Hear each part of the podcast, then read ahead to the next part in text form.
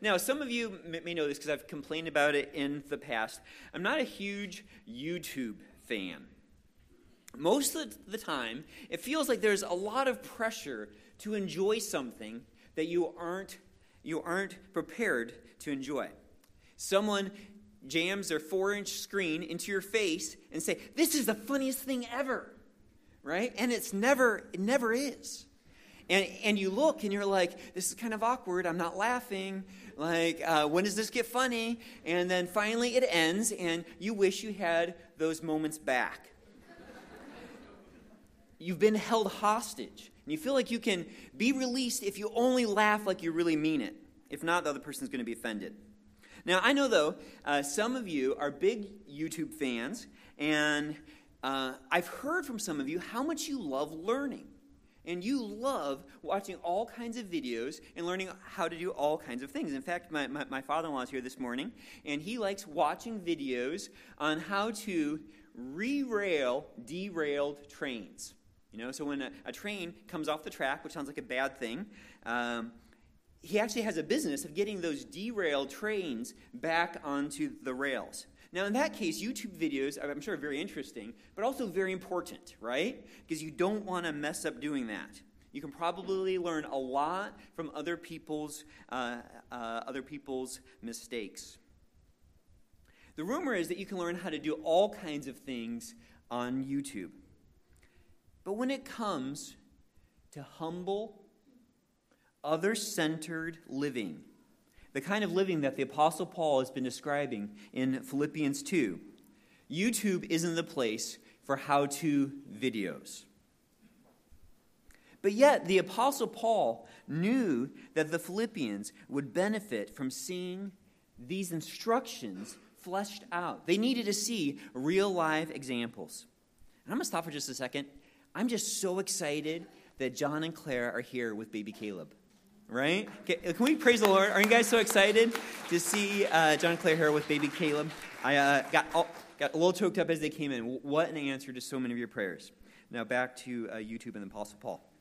So, in lieu of YouTube, Paul uses real life examples to challenge the Philippians about this humble, other centered living. We had seen that already in Philippians 2, verses 5 through 11, where the Apostle Paul used the example of Jesus Christ himself. No better example. In chapter 2, verses 17 through 18, the Apostle Paul uses himself as an example.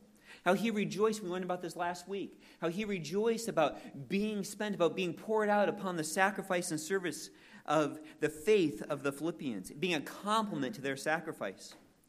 And now we're going to look at Philippians 2, verses 19 to 30, uh, we'll, we'll, look at the first half this morning, how Paul uses Timothy and Epaphroditus as examples, both men that the Philippians knew well. Paul couldn't grab a smartphone and say, You have to see this. It's the best thing ever.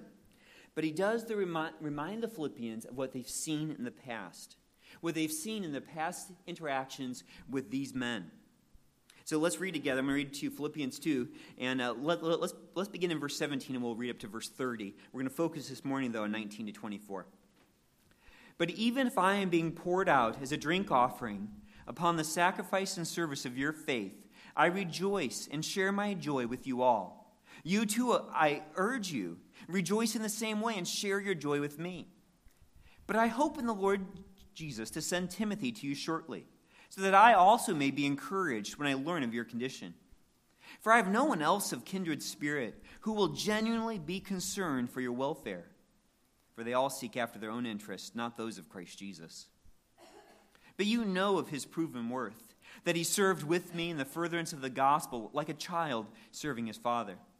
Therefore, I hope to send him immediately as soon as I see how things go with me. And I trust in the Lord that I myself also will be coming shortly. But I thought it necessary, necessary to send to you, to you Epaphroditus, my brother and fellow worker and fellow soldier, who is also your messenger and minister to my need, because he was longing for you all and was distressed because you had heard that he was sick. For indeed he was sick to the point of death, but God had mercy on him, not on him only, but also on me, so that I would not have sorrow upon sorrow.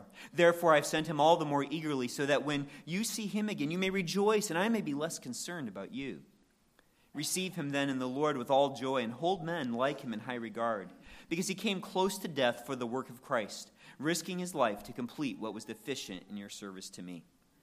Let's pray together. Now, Father, I thank you for preserving your word for us. And even in these uh, kind of intimate moments between the Apostle Paul and the Philippian church, where he talks about why he sent Timothy and why, I mean, why he couldn't send Timothy and why he sent Epaphroditus instead. And it really kind of uh, opens up a window into how uh, Paul thought about the Christian life and what his expectations were and really what humble service and selflessness looks like.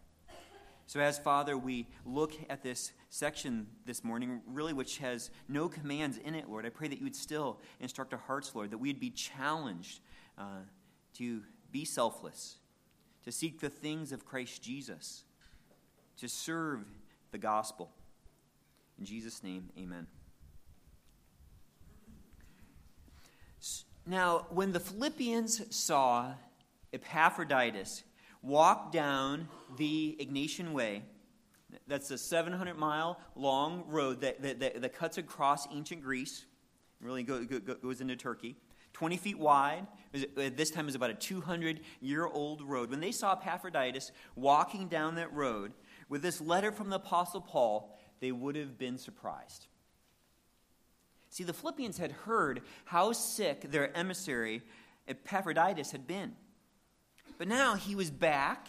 He was healthy, which no doubt they were thankful for. But since he was healthy, there's kind of a question there. Why wasn't Timothy coming? See, they had sent Epaphroditus, hopefully, to free up Timothy to be able to come and help them with some of the struggles that they were facing in their church. So there must have been have some lingering questions. Was Timothy not up to the job?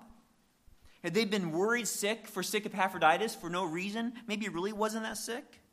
Or maybe Epaphroditus had been sent home by a disappointed Paul.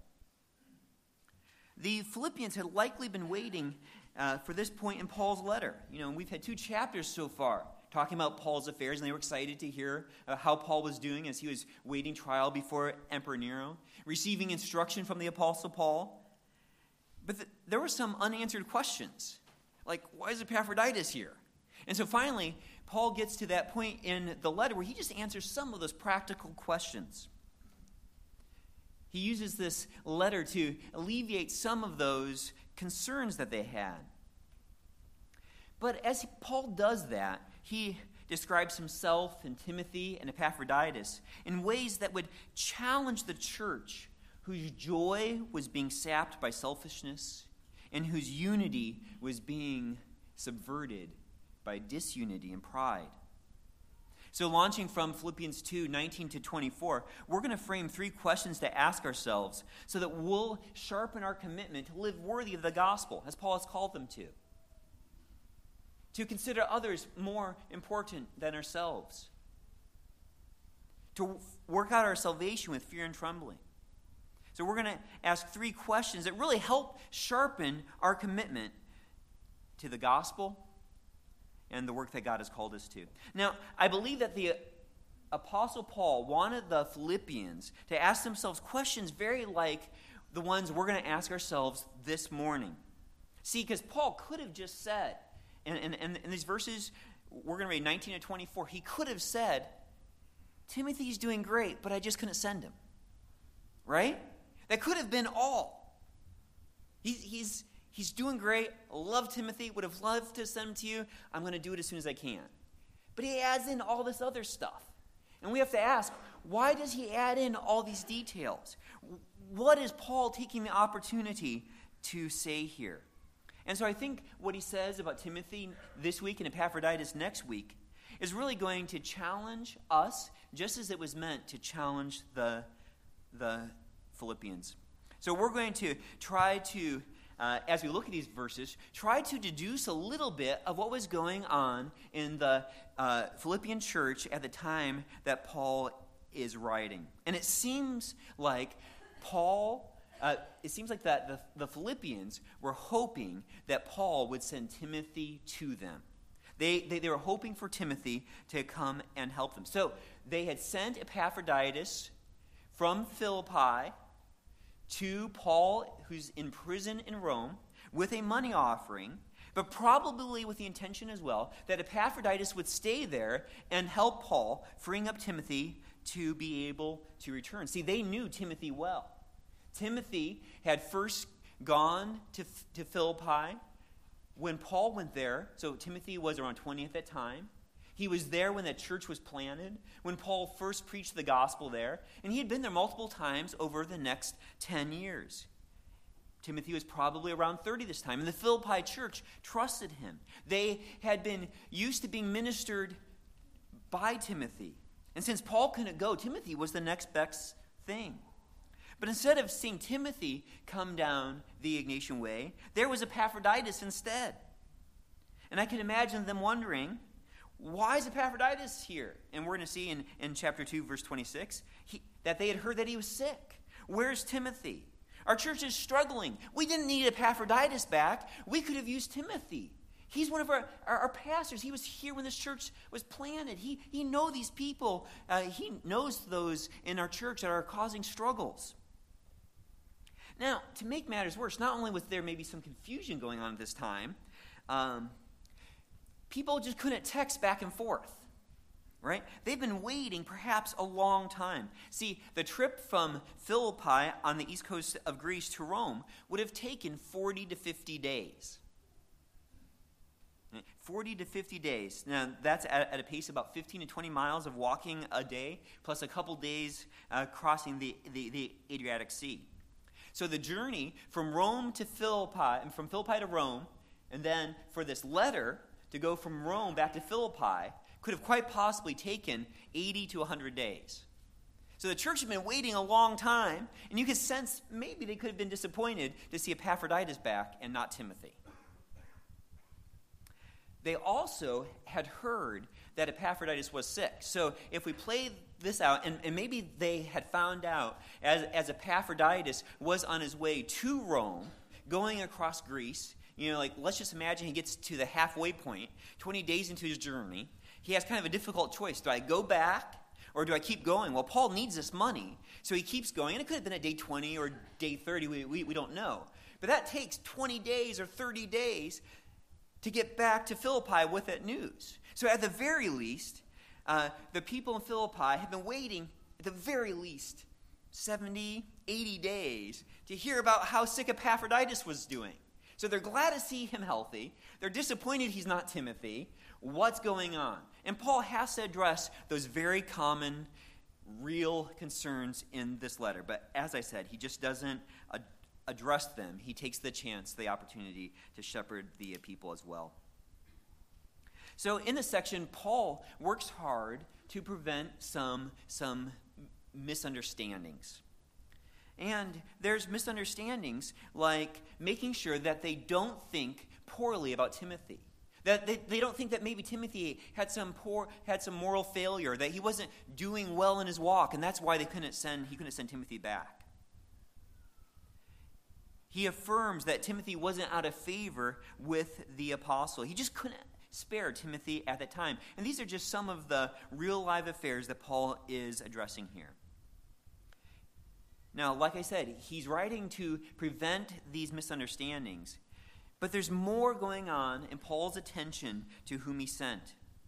He's going to use these men to model the humility and selflessness that he's been challenging the Philippians towards. So let's look at verse 19 first. But I hope in the Lord Jesus to send Timothy to you shortly so that I also may be encouraged when I learn of your condition. Paul wasn't able to send Timothy, but he was hoping to, to, to do so. He says that he was hoping in the Lord Jesus. And that suggests that Paul understood that the Lord Jesus was in charge, that he was at Christ's right hand, that he was the one to whom all authority in heaven and earth had been given, and that Timothy wasn't going to go back if it wasn't the Lord's will. So he's hopeful, but he's dependent and he's submissive to what God has planned. He's hoping in the Lord Jesus to send him back. Now, Paul says that his reason, He says, I hope in the Lord Jesus to send Timothy to you shortly. And he doesn't say, so that Timothy can fix all your problems. He says, so that I also may be encouraged when I learn of your condition. I'm going to send Timothy to you as soon as I can, but I, am looking forward to Timothy coming back because I am eager to hear how things are going with you. He's eager to hear. Now, even if that meant waiting three months for Timothy to go there and come back, Paul was eager that he would be encouraged, that he would be cheered, it says in the ESV. The Greek word has the idea of, of two Greek, Greek words there well souled, good souled. That things would be well with Paul's soul when he heard how things were going with the Philippian church. I think Paul was expecting that he would be encouraged because Paul's optimistic. His soul is going to be refreshed when Timothy does come back with a report of how the church in Philippi is doing. He's hopeful. And again, he's hoping in the Lord that the church in Philippi is going to listen to the instructions that Paul is giving, that they're going to be humble, that they're going to be selfless, that they're going to be committed to gospel work that they're going to be working out their salvation with fear and trembling, that they're going to be doing everything without grumbling and, and disputing. He expects to be encouraged, his heart to be lifted, his soul refreshed by the report that Timothy brings back. He's looking forward his happiness into the Philippians' response. That brings us to our first question this morning Is my soul refreshed when I hear my brothers and sisters in Christ are doing well? Is my soul refreshed when I hear my brothers and sisters in Christ, my siblings in Christ, those who are believing in Him, are doing well? See, Paul is willing to send Timothy on this perilous, exhausting, hundreds of mile long journey in order to hear how the Philippians were. He knows there's problems. He can't wait to hear. Now, he doesn't say, Epaphroditus, go there and, and come back. He wanted Epaphroditus to stay there. He says, I'm going to send Timothy as soon as I can because I can't wait to hear how things are going for you. Now, we've seen in the Philippian letter Paul's heart for the Philippians ooze out over the pages of this letter. He loves this church. Philippians 1 3 said, I thank my God in all my remembrance of you, always offering my prayer with joy in my every prayer for you all. Every time he prayed for them, he prayed for them with joy. In Philippians 1 7, he talks about it's only right for me to feel this way about y'all because I have you in my heart. Philippians 1 8, for God is my witness how I long for you all with the affection of Christ Jesus. Paul wants to know, Paul wants the Philippians to know how much he loves them. He yearns for them with the same love that Christ has for them. Philippians 2 2, he implores them to make my joy complete by being of the same mind, maintaining the same love, united in the spirit, intent to one purpose. My joy isn't going to be filled if you're not obeying, if you're not doing well, if you're not loving one another. Philippians 2 17, we saw this last week. He was perfectly happy to be poured out upon their sacrifice, just to be that, that, that, that bit of oil or the bit of wine poured over the sacrifice of their obedience that came from their faith, just to be the complement to their sacrifice. See, Paul's heart was deeply enmeshed with the Philippians' heart. And I think here in Philippians 2:19, Paul has a purpose in returning to this theme here once again. If Paul's heart is filled with the Philippians while he's in prison, awaiting trial, possibly facing execution, if his heart is is, is, is longing for the Philippians while in prison, how much more should the Philippians' heart be filled with the Philippians? How much more should their heart be engaged with the welfare of one another? The challenge this morning is for you to ask yourself whether your joy is connected to the health of your brothers and sisters in Christ. Is your joy connected to how they are doing in their walk with the Lord? It's good to come away from care group burdened when your brothers and sisters are lacking joy. when they're discouraged, when they've been giving into sin, when they're in danger of wandering from the Lord, your heart should be burdened. You shouldn't feel good. This is how Paul felt. We see this in 2 Corinthians 11 to 28, describes his concern. He says, apart from such external things, going through all these horrible things he went through, there's the daily pressure on me of concern for all the churches. That was Paul's concern for all the churches. We should be concerned for our brothers and sisters in Christ here at Cornerstone. Those that we know from other churches, those in our own care groups. Galatians 4 19 to 20 describes some of Paul's burden. He says, My children, with whom I am again in labor until Christ is formed in you. But I could wish to be present with you now to change my tone, for I'm perplexed about you. The church in Galatians was in danger of following a false, false gospel. He says, I feel like I'm giving birth to you all over again. I'm perplexed about you. My heart is disturbed because of how you are doing. See, being burdened for our brothers and sisters in Christ should drive us to pray for them. It should drive us to serve them. It should drive us to speak to them. It should overflow in our reaching out to one another during the week and our following up with what someone has shared with us on a Sunday even as Paul's own letters, the natural overflow of that burden. This letter to the Philippians is the overflow of what he's heard. Now, this was typical of Paul's ministry in an age when there weren't any smartphones. You couldn't just call someone and say, Hey, how are things going there? In 1 Thessalonians 3 1 through 3 describes Paul's nervousness for, for, for the church in, in, Thess, in Thessalonica. He says, Therefore, when we could endure it no longer. We couldn't take it anymore, not knowing how you were doing.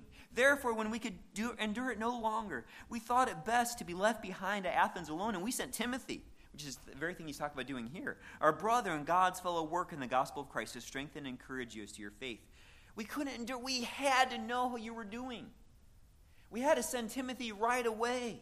We wanted to know that things were okay with you. And that's how we should be for one another.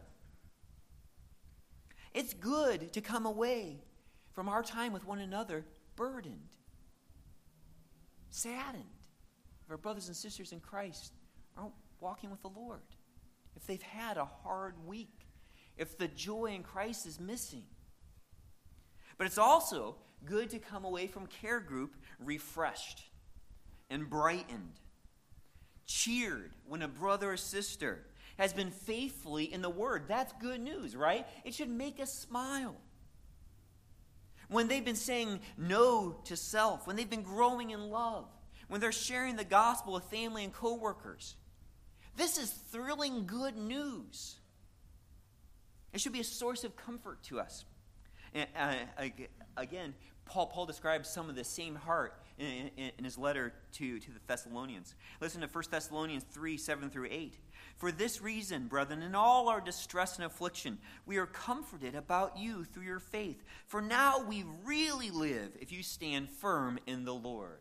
Right? And does that describe you? Do you really live? Can you say, I'm really alive tonight because I went to care group and my brothers and sisters in Christ are doing great? I came to church today and I had this conversation, this conversation, and they're doing great. I'm really alive. See, that's how Paul was feeling about the Philippians. He wanted his heart to be encouraged, to be cheered, to be good in soul because of how the Philippians were doing. The Apostle John in 3 John, verse 4, I love this verse. I have no greater joy than this to hear of my children walking in the truth. No greater joy. Is that your great joy? To know that in your relationships with one another, they're walking in the truth. They're growing and meditating in God's word. They're growing in holiness. They're sharing the gospel. They're doing well. There's no greater joy. So let me ask you then is your soul moved by the spiritual health of your brothers and sisters? Is your soul moved by the spiritual health of your brothers and sisters? Is that your source of good souledness? I don't know if that's a word. Is that where your good soul comes from? Your well soul, your refreshment of soul, your cheering of soul, your encouragement of soul. See, going to group is kind of like getting an unscratched lottery ticket. Not encouraging you to go out buy one, but let's just say you're given one, right? Maybe some of you would leave it unscratched. I don't know. I don't think I would. I know. I know I it. Okay, you get an unscratched lottery ticket. There's a potential there for mega bucks, right? So what are you going to do? Well, that's kind of what like going to care group is like. Like, what's going to happen when I scratch this? And you're like, yes, they're doing well with the Lord. It's thrilling. Your soul's your, your soul's lifted. See, Paul is eager to send Timothy on this 100 day round trip journey to find out how the Philippians are doing. Because he wants to be encouraged. Because Paul's soul in prison needs refreshing. So, what does he do? And he can't wait to hear. Is that where your joy is coming from? Are you being lightened because of how they're doing? Let's go ahead into Philippians 2, verses 20 and 21. For they have no one else of, uh, I'm sorry, for I have no one else of kindred spirit who will genuinely be concerned for your welfare, for they all seek after their own interest, not those of Christ Jesus. He's saying, I can't send anyone else. Now, he says that Timothy is the right person because of the kindred spirit that he has. Because of this kindred spirit, it's kind of a cool word. It's equal soul. He says, Me and Timothy have an equal soul when it comes to our concern for you. Now, when he says that genuine concern, that word concern there can have a negative feeling. It's, it's the same word in Philippians 4 6, where he says, Be anxious for nothing. That word about anxiety, that, that, that, that, that, that nervousness, that concern that can be sinful. But that concern can also be good, it can be appropriate care. And Paul says, I've got no one else who has the same kind of concern for you, who shares that, that they equal soul with me. Now, it's possible, and, and it would make sense to look at verse 20 and says, oh, well, I know why Timothy had this equal soul with Paul. Because Timothy was there when that church was planted, right? Timothy had gone to that church multiple times. Timothy had known some of these brothers and sisters for the last 10 years. No one else in Rome was like that. No one else had that kind of experience. But the truth is much sadder than that, right? As you look into verse 21. Paul explains why he has no one else in like soul besides Timothy. For they all seek after their own interest, not those of Christ Jesus. Now, I agree with, with, with, with commentators. At first, you, you could read that and it, and it sounds pretty bleak, right? No one, none of the Christians in Rome cared about the things of Christ Jesus. They all cared about their own things. And I think he's probably talking here about those who had freedom in their life to go, those who could have gone. Of course, there are some who couldn't go, right? The mom at, at home with four kids under the age of six couldn't make this trip. So he's, he's not talking about every Christian there, but he's talking about those with the freedom to go, those who had the potential of making a trip like this.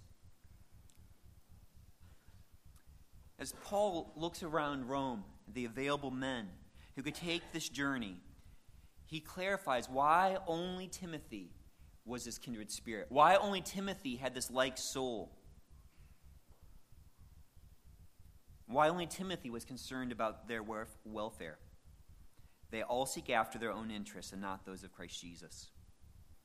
Now, Paul doesn't say what kind of things in their life had eclipsed the Lord Jesus. Maybe those interests were sinful. Maybe they were things that were inappropriate for saints. They just shouldn't have been doing. He doesn't say that, though. Maybe they were more innocent things the pursuit of necessary income, the quest for life experiences, the desire for personal achievement, saving up to buy their first home. I don't know. They were innocent except that they had replaced in their hearts the things of Christ Jesus. It's not so innocent, is it? They had replaced in their hearts the things of Christ Jesus. And brings us to our second question Have I been seeking my own things or the things of Christ Jesus? Have I been seeking, seeking my own things or the things of Christ Jesus? See, Paul really uses this, the same language about Timothy here to get the Philippians' attention because it's very similar to what he had commanded them earlier in the chapter. In Philippians 2, verses 3 and 4, he said, Do nothing from selfishness or empty conceit, but with humility of mind regard one another as more important than yourselves. Do not merely look out for your own personal interest. And we talked about this. It doesn't say merely there, it says, Do not look out for your own personal interest, but also for the interest of others. And now Paul points to Timothy. You guys want to know what that looks like? It looks like Timothy. I can't show you the YouTube video, but it looks like Timothy. You guys remember Timothy. See, Timothy sought the interests of Christ Jesus, the things of Christ Jesus. Now, he doesn't spell out what those interests are here in this verse. The interests of Christ Jesus are those things that bring glory to Christ Jesus that reveal who Christ Jesus is, that demonstrate the power of Christ Jesus' death and resurrection. The interests of Christ Jesus are inseparable from the interest of others. They're inseparable from the interests of others. What is good for Christ Jesus is good for others. People believing in him, submitting to him, and seeking others to follow him. That is in the interest of Christ Jesus. It is in the interest of Christ Jesus that people overcome sin and obey his commands through his power. It's in the interest of Christ Jesus that people live like Christ is invaluable and priceless and worth sacrificing for. That is in the interest of Christ Jesus. It is in the interest of Christ Jesus that people trust him because all authority in heaven and earth has been given to him. It is in the interest of Christ Jesus that people proclaim the good news of repentance and forgiveness of sins to all nations. That is in the interest of Christ Jesus. So, if those things, those are the things that are in the interest of Christ Jesus, what are these things that are in our own interest? Because that's what he says here, right? They all seek after their own interest, not those of Christ Jesus. It's what you seek that takes you away from pursuing the interests of Christ Jesus. It's the thing you seek that takes you away from pursuing the interest of Christ Jesus. That divert your attention away from His glory. That take you away from His pleasure. It's seeking first your kingdom instead of seeking first His kingdom. It's managing your money instead of managing His money. It's cultivating your image instead of exalting his image. It's pursuing your pleasure instead of pursuing his pleasure. It's being concerning, concerned about getting what you want instead of getting what he wants. It's being focused, and I, am going to say this cautiously, on your physical family to the exclusion of your spiritual family. Right? It's good to care about your family, but not if it excludes the body of Christ. See, you can live a squeaky, clean, moral, exemplary life, concerned only about your own things. Now, this is not about whether you can enjoy a cheeseburger or a movie or Taco Man. I look forward to Taco Man a lot.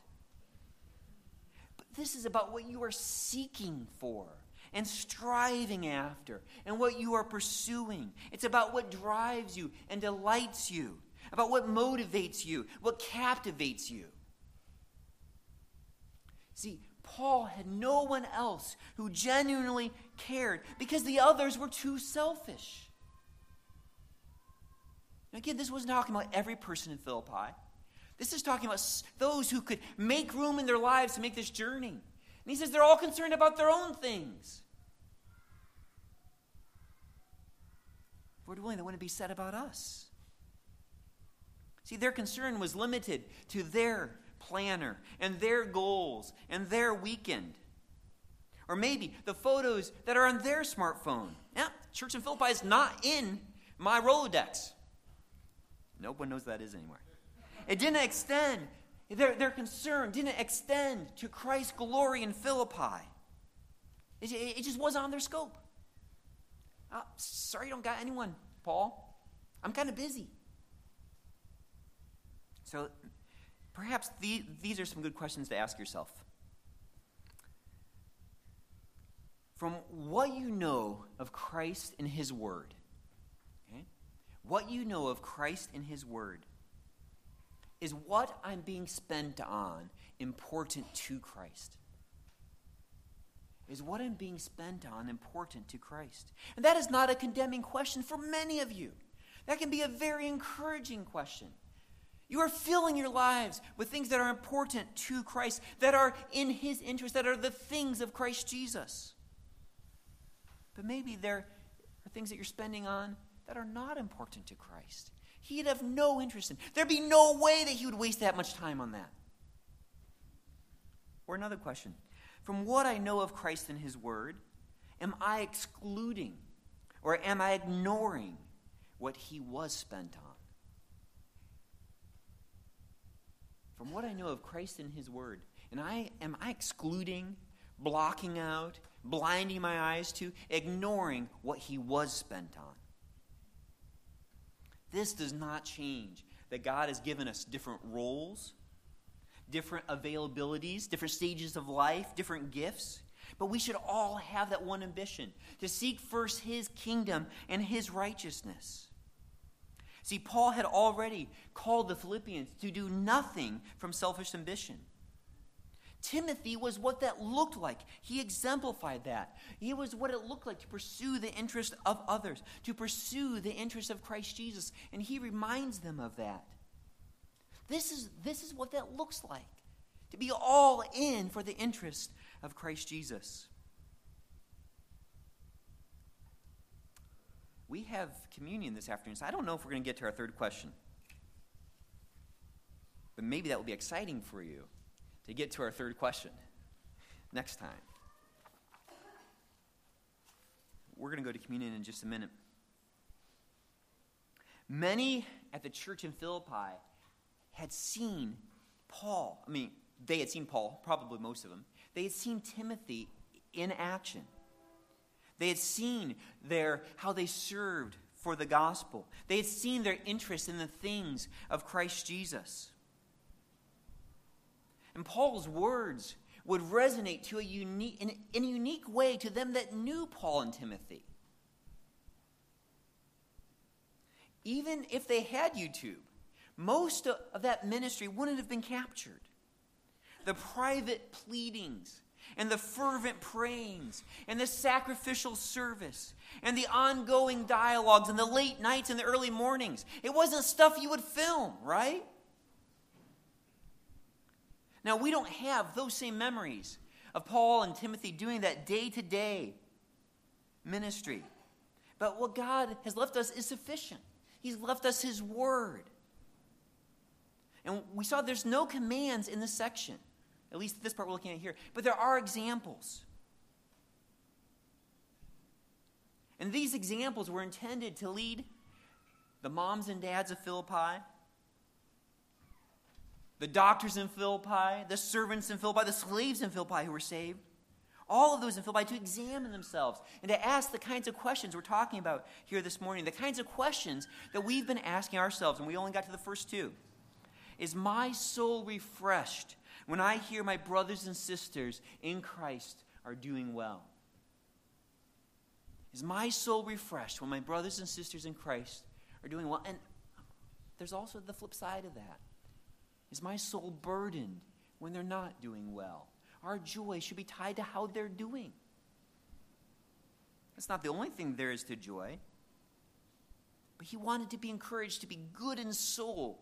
Because if when he heard about them? And the second question we look at this morning Have I been seeking my own things or the things of Christ Jesus? Let's pray, and then after that, we'll go straight into communion. Uh, Father, we thank you for your word that you've given us, that how you've saved for us. Um, really, I think verses that, that some could kind of just gloss over. Uh, Paul explaining why he can't send Timothy. He wish he could. He wants to be encouraged by hearing about them.